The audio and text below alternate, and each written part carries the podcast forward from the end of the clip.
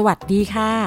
รายการนานาสัตว์สารพัดเสียงวันนี้จะไปรู้จักกับสัตว์ตัวน้อยที่มีทั้งความน่ารัก แล้วก็น่าชังอยู่ในตัวค่ะ นั่นคือ หนู หนูเป็นสัตว์ที่มีหลายคนหลงรักนะคะ เพราะว่ามันตัวเล็ก หน้าก็เล็กกระจิตเดียวค่ะ ตากลมๆ หูใหญ่ ขนนุ่มละเอียด และก็มีหลายคนที่ไม่ชอบหนู ไม่ชอบถึงขั้นเกลียดแล้วก็กลัวเลยล่ะค่ะ คนที่ไม่ชอบเขาบอกว่า หนูเนี่ยมันมีหางยาวๆที่ไม่มีขน ตรงหางนี้ล่ะค่ะที่ทำให้มันดูน่าเกลียด แถมยังกัดข้าวของเสียหาย ขโมยของกิน แล้วไม่ว่าเจ้าหนูจะเดินทางไปที่ไหน ก็จะอึแล้วก็ฉี่ทิ้งไว้สกปรก นั่นเป็นเหตุผลที่แต่ละคนรู้สึกแตกต่างกันออกไปนะคะ วันนี้เราจะมารู้จักกับสารพัดหนู ทั้งหนูบ้าน หนูท่อ หนูนา หนูจี๊ด หนูป่า หนูทดลอง ว่าทั้งหมดเป็นหนูเดียวกันใช่หรือไม่ ติดตามฟังเรื่องราวทั้งหมดได้ในนานาสัตว์สารพัดเสียงวันนี้ค่ะ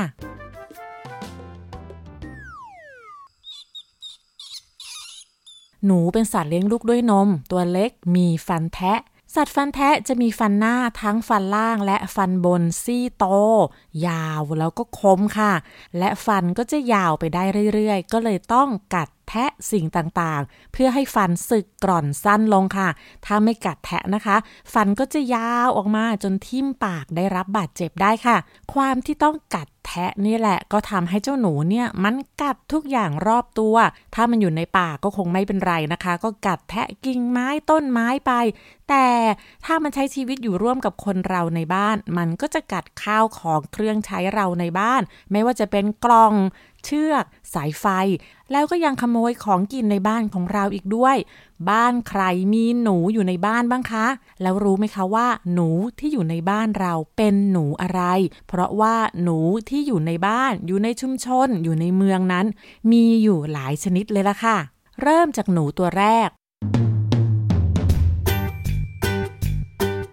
เป็นหนูตัวใหญ่สุดบิ๊กเบิ้มเลยนะคะ แล้วก็ดุที่สุดในบรรดาหนูทั้งหมดด้วย คนมักจะเรียกว่า หนูท่อ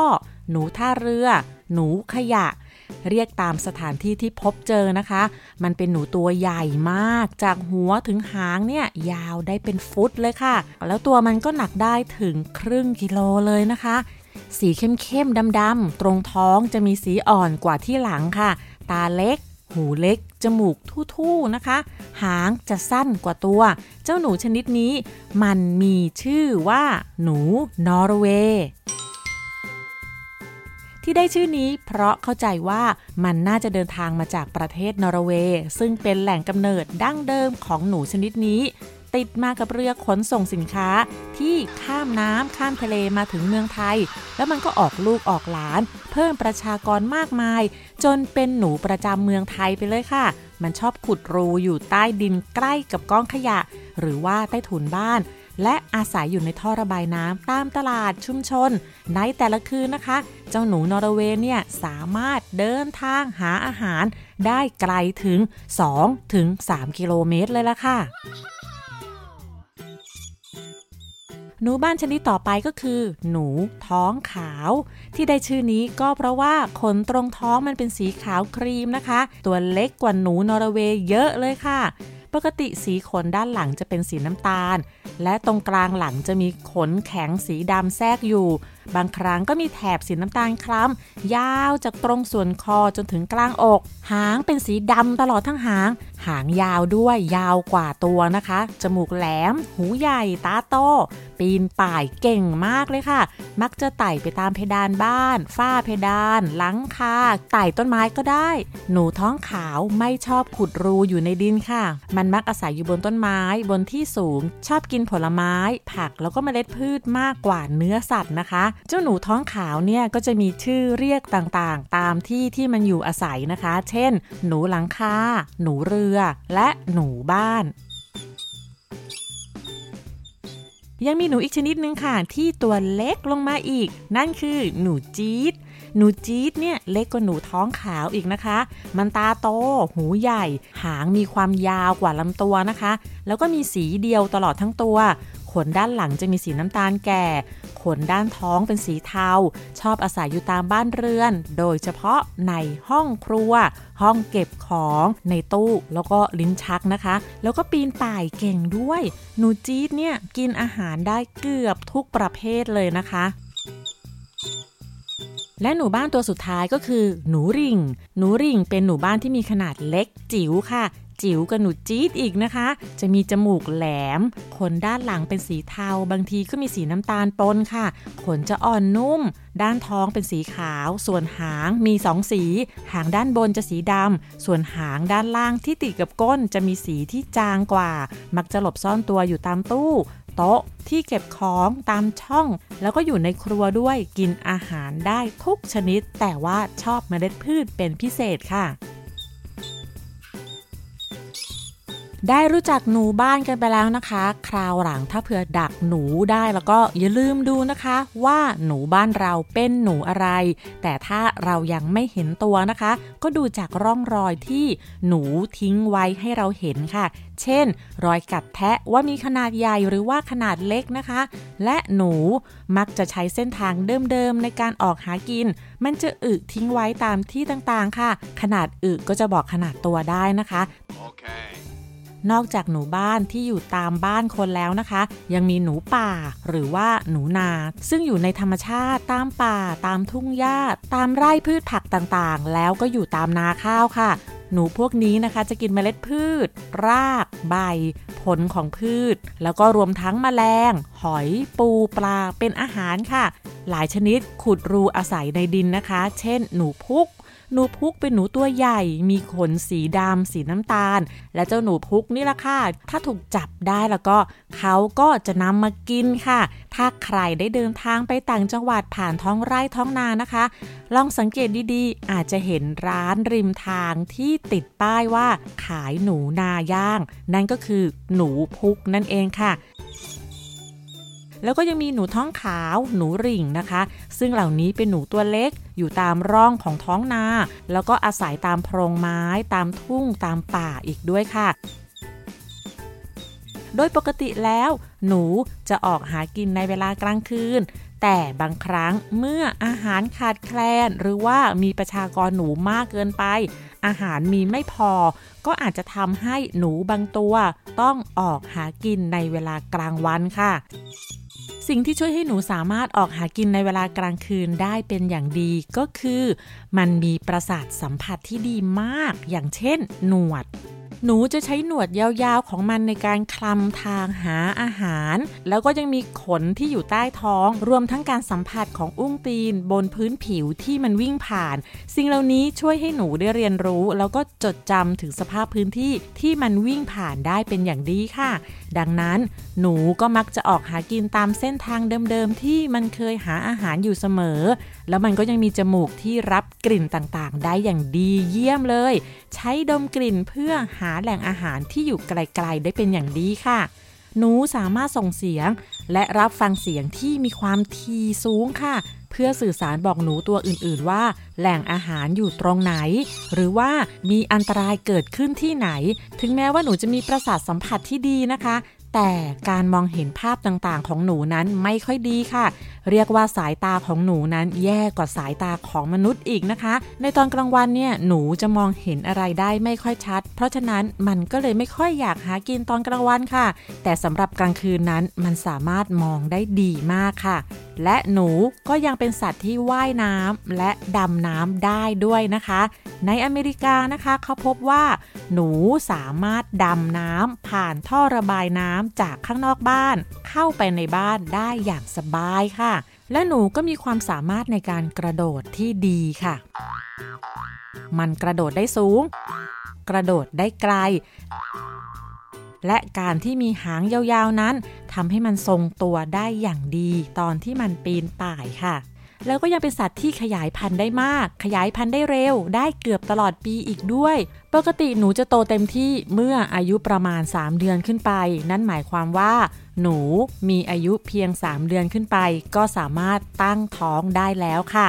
แล้วก็ตั้งท้องไม่ถึงเดือน มันก็ออกลูกออกมาแล้ว ออกลูกครั้งละ8ถึง12 ตัวหลังคลอดลูกเพียงวันเดียว แม่หนูก็สามารถผสมพันธุ์ได้ทันที เพราะฉะนั้นในปีหนึ่ง หนูจะออกลูกได้หลายครอก ซึ่งก็มีคนคำนวณนนะคะว่า ในเวลาหนึ่งปี หนูหนึ่งคู่ สามารถขยายพันธุ์ มีลูก มีหลาน มีเหลน รวมๆกันแล้วมากกว่า 1,000 ตัวค่ะด้วยความที่มันเพิ่มจำนวนได้อย่างรวดเร็วนะคะ ก็ทำให้มีหนูอยู่อย่างมากมาย โดยเฉพาะหนูบ้านแล้วก็หนูในเมืองค่ะ มีงานวิจัยเรื่องประชากรหนูในกรุงเทพ เมื่อปีพศ 2559 คาดว่าจะมีหนูอาศัยอยู่ในกรุงเทพประมาณเกือบเกือบ6ล้าน3แสนตัว การมีอยู่ของหนูจำนวนมากๆ ไม่ใช่เรื่องดีนะคะ เพราะว่านอกจากเจ้าหนูเนี่ยจะกัดข้าวของเครื่องใช้ของเราเสียหาย ขโมยของของเรากิน อึฉี่ทิ้งไว้ให้สกปรกแล้วนะคะ มันยังนำโรคต่างๆ มาสู่คนได้ค่ะ เช่น โรคพิษสุนัขบ้าหนูที่ป่วยด้วยโรคนี้ อาจจะเข้ามากัดสัตว์เลี้ยงที่บ้านของเราก็ได้นะคะ แล้วก็ทำให้สัตว์เลี้ยงบ้านเราติดโรคพิษสุนัขบ้า โดยที่ไม่ต้องออกไปนอกบ้านค่ะ เพราะฉะนั้นต่อให้สัตว์เลี้ยงที่เราเลี้ยงเฉพาะในบ้านก็ต้องไปฉีดวัคซีนป้องกันโรคพิษสุนัขบ้านะคะ เพราะว่าอาจจะติดจากหนูบ้านที่เดินเข้าออกบ้านเราอยู่ทุกๆวันก็เป็นไปได้ค่ะ และก็ยังมีโรคฉี่หนู ไข้รากสาดหนู และการละโรคด้วยล่ะค่ะซึ่งแต่ละโรคนั้นเป็นโรคร้ายแรง และก็ทำให้เราเสียชีวิตได้ค่ะ ได้รู้จักหนูบ้าน หนูใกล้ๆตัวกันไปแล้วนะคะ ตอนนี้ก็ได้เวลาถามคำถามกับลุงหมอเกษตรนายสัตวแพทย์เกษตรสุเตชะคำถามก็คือ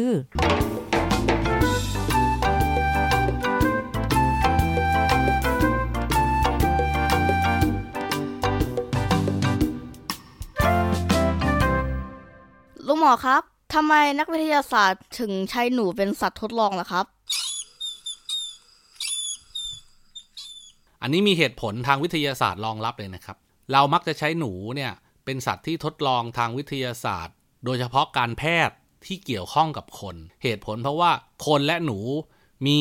DNA หรือพันธุกรรมบางอย่างที่คล้ายกัน และหนูเนี่ยวงจรชีวิต ตั้งแต่เกิดยันตายมันใช้เวลาประมาณ 2 ไม่เกิน 3 ปี ขึ้นอยู่กับสายพันธุ์ ถ้าสายพันธุ์เล็กก็ประมาณ 2 ปี สายพันธุ์ใหญ่ก็อาจจะ3ถึง4ปี เพราะฉะนั้นเวลาทำวิจัยถ้าเราทำวิจัยกับหนู มันได้ผลภายใน 2-3 ปีนะครับ ซึ่งใช้เวลาไม่นาน 2. หนูสามารถสืบพันธุ์ได้ง่าย หาซื้อได้ง่าย ราคาไม่แพง แล้วก็มีห้องปฏิบัติการหรือห้องแลบในประเทศไทยและต่างประเทศเนี่ยเพาะหนูเพื่อการทดลองขายเป็นจำนวนมาก เพราะฉะนั้นหาซื้อได้ง่าย ราคาไม่แพง อายุไขไม่ยืนยาว ทำให้ผลการทดลองทางวิทยาศาสตร์ ซึ่งเรานำไปทดสอบในหนูสามารถให้ผลได้อย่างเด่นชัด แล้วก็รอไม่นาน หนูจึงได้รับความนิยมในการทดลองทางวิทยาศาสตร์ เชิงการแพทย์นะครับรวมถึงกระต่ายด้วยนะครับโอเคมีคนเลี้ยงหนูเป็นสัตว์เลี้ยงไหมคะลุงหมอ ลุงหมอก็ต้องขอตอบว่ามีนะครับ ในโลกนี้เนี่ยมีหนูหลายสายพันธุ์เลยนะครับ ที่เพาะพันธุ์มาเพื่อเป็นสัตว์เลี้ยงโดยเฉพาะ ซึ่งในอดีตมันก็คือสัตว์ที่เลี้ยงอยู่ในห้องทดลอง เพื่อการทดลองทางการแพทย์ แต่ในปัจจุบันเนี่ยเนื่องจากเรามีการพัฒนาสายพันธุ์ สามารถสร้างสีสันต่างๆ สร้างลายต่างๆนะครับสร้างโครงสร้างร่างกายทั้งตัวสั้นตัวยาวตัวใหญ่ตัวเล็ก เพื่อนำมาเป็นสัตว์เลี้ยง แล้วก็ได้รับความนิยมนะครับเนื่องจากมันราคาไม่แพงหาซื้อได้ง่ายนะครับแล้วมันก็ค่อนข้างเชื่อง เนื่องจากมันเกิดมาอยู่ในกรงเลี้ยงอยู่แล้วนะครับมันไม่ดุแล้วก็กินง่ายอยู่ง่าย ขับถ่ายไม่เหม็นใช้พื้นที่น้อยในการเลี้ยง จึงได้รับความนิยมนะครับไม่ว่าจะเป็นดัมโบแรดหนูไมส์หนูแกสบี้หนูแฮมสเตอร์ หนูแฮมสเตอร์แคระหนูเจอร์บิล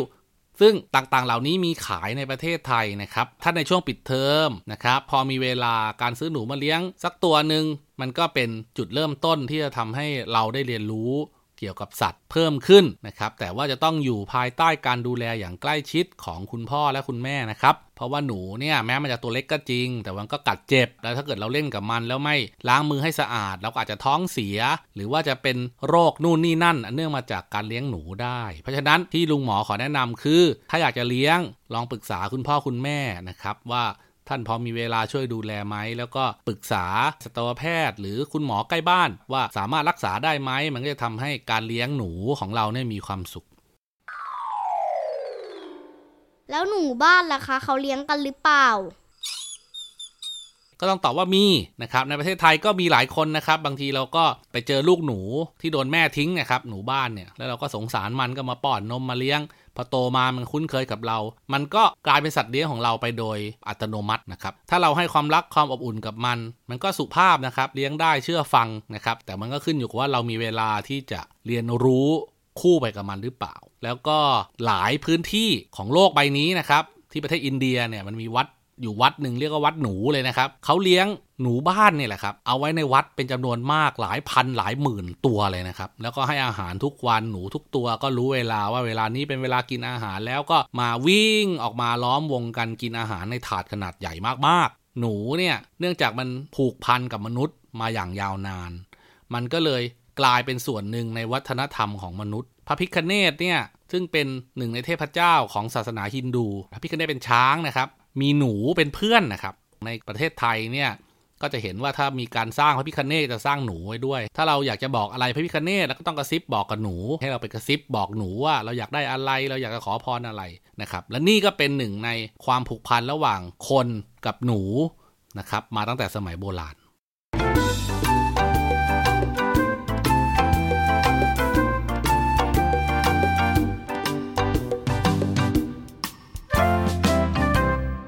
หนูก็มีความสำคัญนะคะ คนเราคงมีชีวิตที่แย่กว่านี้ ถ้าไม่มีหนูทดลองให้เราค่ะ ป้าแวนด้าไปหาข้อมูลเพิ่มเติมเกี่ยวกับประวัติการใช้หนูทดลอง เรื่องนี้เริ่มต้นเมื่อ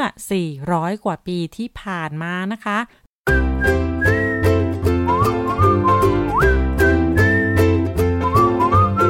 มนุษย์เริ่มต้นใช้หนูเป็นสัตว์ทดลองครั้งแรก เมื่อปีคริสต์ศักราช 1621 ค่ะ โดยทีโอฟิลัสมูเลอร์เป็นนักพฤกษศาสตร์ชาวอิตาเลียน และโจวานนี่เฟเบอร์ ซึ่งเป็นนักพฤกษศาสตร์ชาวเยอรมันค่ะ นักพฤกษศาสตร์ก็คือผู้เชี่ยวชาญเกี่ยวกับเรื่องต้นไม้ และทั้งคู่ก็ยังสนใจเรื่องราวทางการแพทย์ รวมทั้งร่างกายแล้วก็อวัยวะต่างๆ ในร่างกายด้วย เขาก็อยากรู้ว่าส่วนประกอบต่างๆ ของร่างกายเป็นอย่างไร ก็เลยจับหนู แล้วก็ใช้หนูที่จับมานั้น ผ่าดูอวัยวะภายในเพื่อศึกษาค่ะ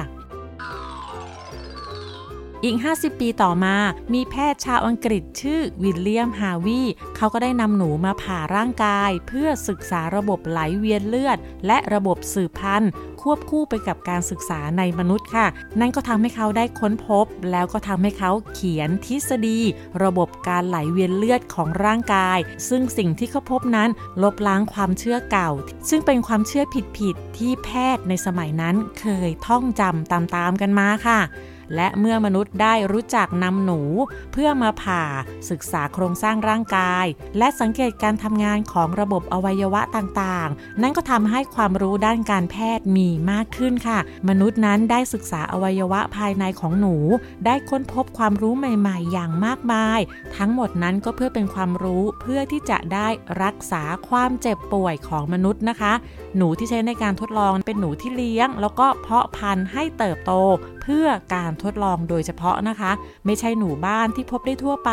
หรือว่าจับหนูที่ไหนมาทำการทดลองก็ได้ค่ะ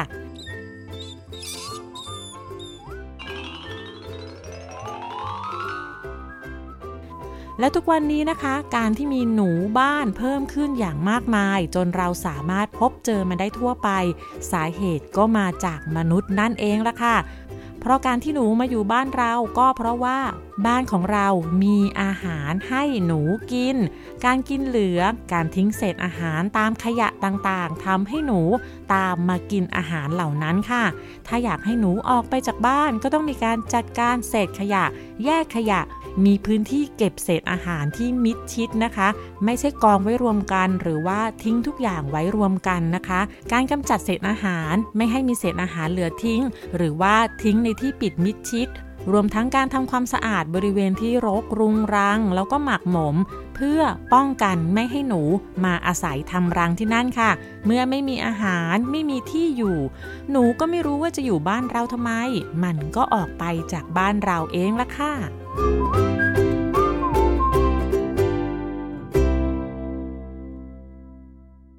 ได้เวลานิทานแล้วค่ะ นิทานวันนี้มีชื่อเรื่องว่า การเรียนรู้ของหนูน้อย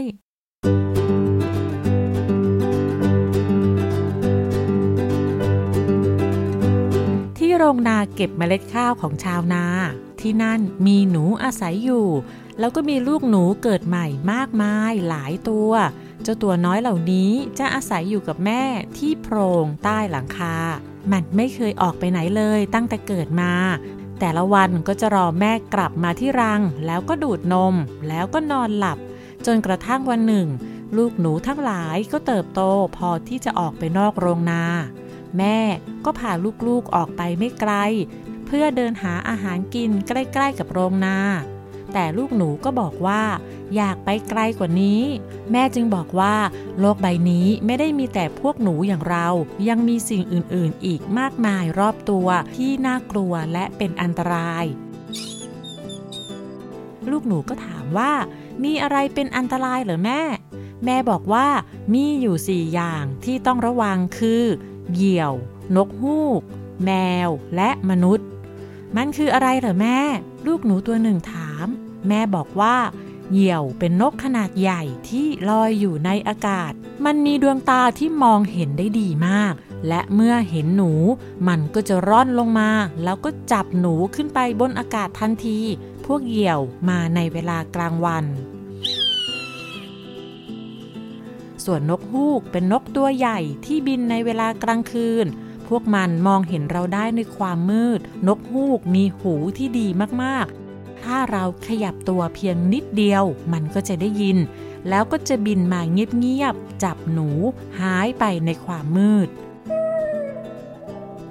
แมวเป็นสัตว์ตัวใหญ่ หางยาว หนวดยาว มีสี่ขา แล้วก็มีหลายสี มีดวงตาที่โต น่ากลัว แมวเดินเบามาก แทบจะไม่ได้ยินเสียงเดินของแมว ถ้ามันเจอพวกเรา มันก็จะวิ่ง ไล่ตะปบ แล้วก็คาบหนูเดินจากไปสำหรับมนุษย์มีสองขา ตัวใหญ่โต ส่งเสียงดังขณะเดิน แต่มนุษย์ไม่ได้กลิ่น แล้วก็มองไม่เห็นเราจากในระยะไกล และถ้ามนุษย์พบพวกเราแล้วก็เขาจะกลับมาอีกครั้ง พร้อมกับกรงใบใหญ่ และทุกครั้งก็จะมีพวกเราเข้าไปอยู่ในกรงนั้นแล้วก็หายไป ลูกหนูฟังแล้วก็สงสัยว่า เหยี่ยว นกฮูก แมว มนุษย์ เขาจับพวกเราไปไหน แม่ตอบว่า ไม่มีใครรู้ว่าไปไหน เพราะหนูที่โดนจับไป ไม่เคยมีตัวไหน กลับมาเล่าให้ฟังอีกเลย เพราะฉะนั้นถ้าเจอเหยี่ยว นกฮูก แมว ให้วิ่งหนีไปให้เร็วที่สุดแล้วก็หาที่ซ่อนตัว แต่ถ้าเจอมนุษย์ให้อยู่นิ่งๆ อย่าขยับ อย่าเคลื่อนไหว เพราะเขามองไม่เห็นแล้วก็ไม่ได้กลิ่นเรา เฝ้าดูเขาอย่างเงียบๆ จนกว่ามนุษย์จะจากไป แล้วค่อยขยับตัว ลูกหนูจำเรื่องราวที่แม่บอกแล้วก็ใช้ชีวิตนอกโรงนาไปเรื่อยๆ จนกระทั่งวันหนึ่ง มีสิ่งมีชีวิตขนาดใหญ่ ปรากฏตัวขึ้นบนท้องฟ้า ลูกหนูทั้งหมดเงยหน้าขึ้นมอง นั้นมันตัวอะไรนะ่ะ ลูกหนูตัวที่หนึ่งถาม อยู่บนฟ้าส่งเสียงดังเหยี่ยวแน่เลย หนีเร็ว ลูกหนูตัวที่สองพูดอย่างตกใจ แต่ลูกหนูอีกตัวบอกว่า แต่ว่ามันมีสองขาแล้วก็ส่งเสียงดัง มันต้องเป็นมนุษย์แน่เลย อยู่นิ่ง ๆ ดีกว่า อย่าวิ่ง แล้วลูกหนูก็เริ่มเถียงกัน บางตัวบอกให้วิ่ง บางตัวบอกว่าไม่วิ่ง พวกมันส่งเสียงทะเลาะกันดังลั่น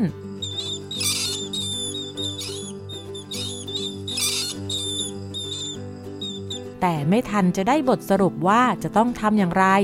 เหยี่ยวตัวโตบนท้องฟ้า ก็ร่อนลงมาจับลูกหนูทั้งหมดแล้วก็พาบินขึ้นไปบนท้องฟ้าอย่างง่ายดาย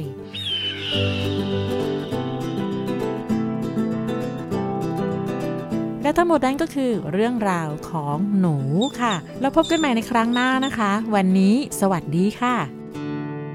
ติ ดตามรายการทางเว็บไซต์และแอปพลิเคชันของไทย PBS Podcast Spotify SoundCloud Google Podcast Apple Podcast และ YouTube Channel Thai PBS Podcast Thai PBS Podcast View the world via the voice